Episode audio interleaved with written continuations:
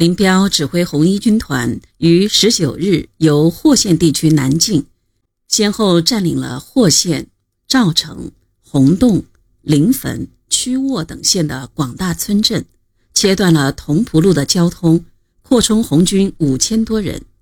他们还四处张贴布告，宣传北上抗日主张。布告的落款是毛泽东、徐海东、聂荣臻、林彪。从二十五日起，主力在临汾、洪洞、赵城地区机动，伺机向南发展。这时，十五军团袭击晋祠，逼近太原，吓得阎锡山急忙加强太原城防，还命守卫部队在绥靖公署的大门前堆积麻袋，剁成掩体，架设轻重机枪，实行守御。他在公署里彻夜办公，举止失常，逢人便骂。连他的那些高级幕僚也不敢到他的近前。就在阎锡山吓得魂不附体的时候，红十五军团虚晃一枪，兵锋一转，牵着敌人的鼻子北上，进至岚县、兴县地区，一路扩大红军五百多人。老谋深算、诡计多端的阎锡山急于夺回被红军控制的黄河渡口。企图把红军封闭在山西境内加以歼灭。到二十九日，全部黄河西岸渡口都落入敌人的手中。这个称霸山西的阎老西还做了最不情愿做的事，那就是请求蒋介石派出中央军增援山西，共同剿灭红军。而在这时，毛泽东、彭德怀与林彪之间。就右路军是应该留在晋西南，还是出晋东南的问题，再度发生了激烈的争论。从三月下旬到四月上旬，电文交持，各陈己见。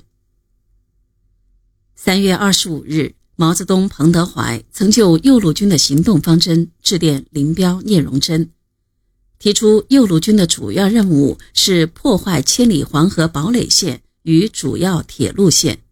要求红一军团在县地区尽可能长久打，具体步骤是：第一步，越过同蒲路，包围义城、绛县，势行于东；第二步，返回汾河以西汾城、新绛、稷山、河津、襄宁五县，主要扩红；第三步，转至黄河、汾河之间的永和、大宁、吉县、隰县、蒲县地区。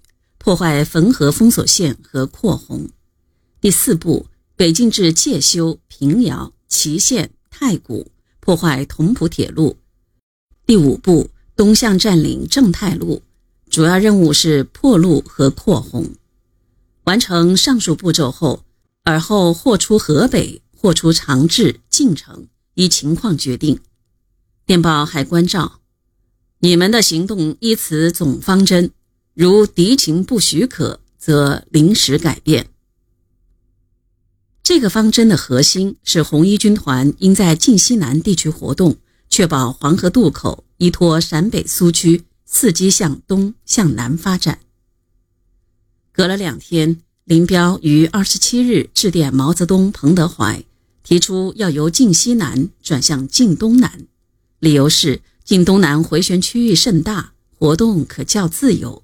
晋东南人口甚密，红军壮大已甚易，而晋西南则活动范围与扩红条件远不及晋东南。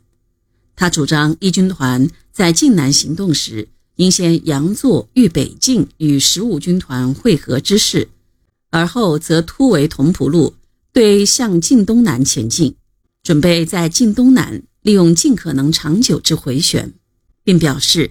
介休、平遥及正太路一带，敌运兵正义，且我处受敌侧击地位，不便我军作战和分驻扩红。届时无需至该方调动敌人时，则不去该地一带。